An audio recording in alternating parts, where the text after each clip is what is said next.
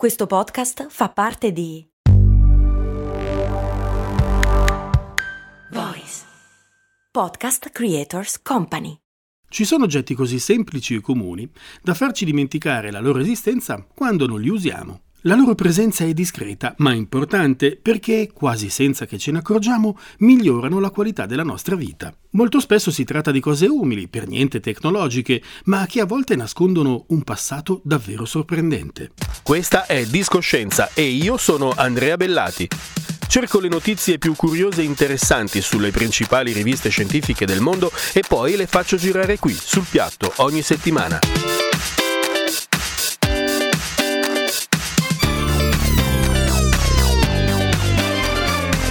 Discoscienza, la scienza suona bene. Suona bene. Ecco qui una bella tavola imbandita per le feste natalizie. Ci sono i bicchieri di cristallo, il servizio di piatti quello buono, le posate d'argento, o così sembrano, e poi il centro tavolo ai fiori e l'umilissimo tovagliolo.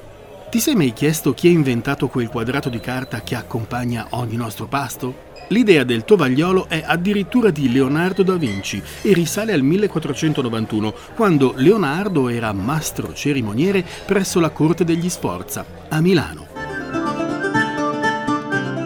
Il suo compito era quello di allestire feste piene di trovate spettacolari e di effetti speciali.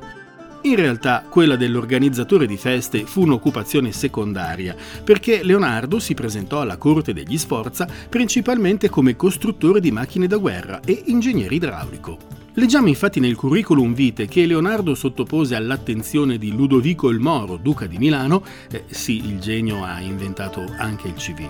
In tempo di pace credo satisfare benissimo a paragone de ogni altro in architettura, in composizione di edifici pubblici e privati e di conducer acqua da uno loco ad uno altro. Cioè a Lodovico il Moro Leonardo si propose come architetto, bravo quanto gli altri e soprattutto come esperto di canalizzazione delle acque. Il Moro lo assunse e Leonardo diede il suo contributo prezioso ai Navigli di Milano.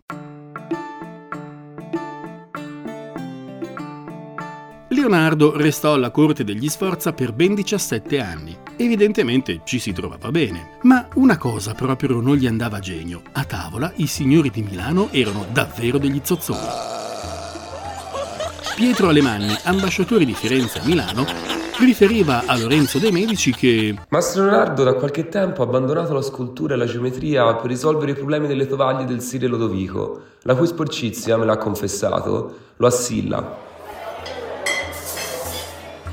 Infatti, durante i banchetti, i nobili milanesi si pulivano la bocca con le maniche dei vestiti, oppure con i lembi delle tovaglie, o peggio ancora sulla pelliccia di conigli e cani legati alle sedie, proprio con la funzione di tovaglioli viventi.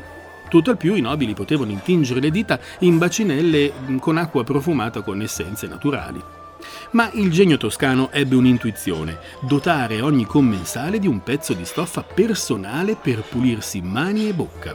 Continuava Alemanni. E adesso ha messo in tavola la sua soluzione, una tovaglia individuale posta davanti ad ogni ospite, da insozzare al posto della tovaglia grande. Leonardo non si limitò al tovagliolo che fu battezzato inizialmente truccabocca. Inventò una macchina rotante per l'asciugatura centrifuga dei tovaglioli lavati. Insomma, il nostro Leonardo era un genio anche nell'igiene. Il problema è che all'inizio nessuno sapeva come usarlo. Pietro Lemanni raccontava che durante un pranzo di gala alla corte degli Sforza Nessuno sapeva che farne. Alcuni ci si sedettero sopra, altri se ne servirono per storarsi il naso, altri lo lanciavano come un gioco, altri lo mettevano nel cibo che nascondevano nelle tasche. Quando ebbero finito di mangiare e la tovaglia principale finì con lo sporcarsi come in precedenza, il mastro Leonardo mi confidò che disperava che la sua invenzione riuscisse ad attecchire. Ma Leonardo non si demoralizzò era talmente convinto della validità della sua semplice invenzione da spiegarne l'utilizzo e i trucchi per piegarlo correttamente nel preziosissimo Codice Atlantico, la ricca raccolta di testi e disegni oggi conservata alla Biblioteca Ambrosiana di Milano. Ma chissà quante invenzioni che rendono migliore la vita di tutti i giorni hanno una storia dimenticata e interessante. L'ho chiesto alla mia amica Astrid Seroghetti, autrice del podcast Illustri Sconosciuti. Metto il link nella descrizione di questo episodio. Raccontare le vite nascoste dietro gli oggetti più comuni e banali è una delle mie più grandi passioni. Io li chiamo illustri sconosciuti, sottolineando quel debito di notorietà e fama che credo la storia abbia nei loro confronti. E ce ne sono tantissimi, uno dietro ogni oggetto praticamente, dietro ogni piccolo gesto. Per esempio, la doccia. Pensateci bene, quante docce fate in una vita? E il tutto lo dovete a... sì, ecco, a... ve lo dico io il nome, al dottor Merry Delabo. Qualche esperimento c'era già stato, eh? ma il medico francese è il primo che studia un modello di doccia del tutto simile a quello che usiamo quotidianamente. E lo fa nel 1872. Scherziamo? No, no.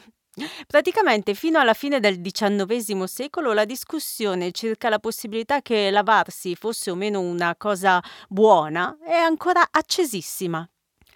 Per fortuna Della Boa è convinto che faccia bene, ma ha un problema di ottimizzazione dei costi, perché lui di persone ne deve lavare regolarmente circa mille, ovvero tutti i detenuti del carcere di Rouen. Scoprendo la sua storia, ne sono certa, anche voi vorrete molto bene a Mary Delabo, così come troverete particolarmente simpatico Roland Moreno. Una sorta di inventore surreale, un autodidatta, pervaso da una grandissima creatività con cui ha rivoluzionato le nostre vite. Toccatevi la tasca, prendete in mano il portafoglio o più semplicemente pensate qual è l'ultima volta che avete usato il bancomat o una smart card in generale. E vi ricordate le tessere che a metà degli anni 90 si usavano per telefonare dalle cabine telefoniche? Ecco, c'è sempre lo zampino di Moreno. Per non parlare di Cares Crosby.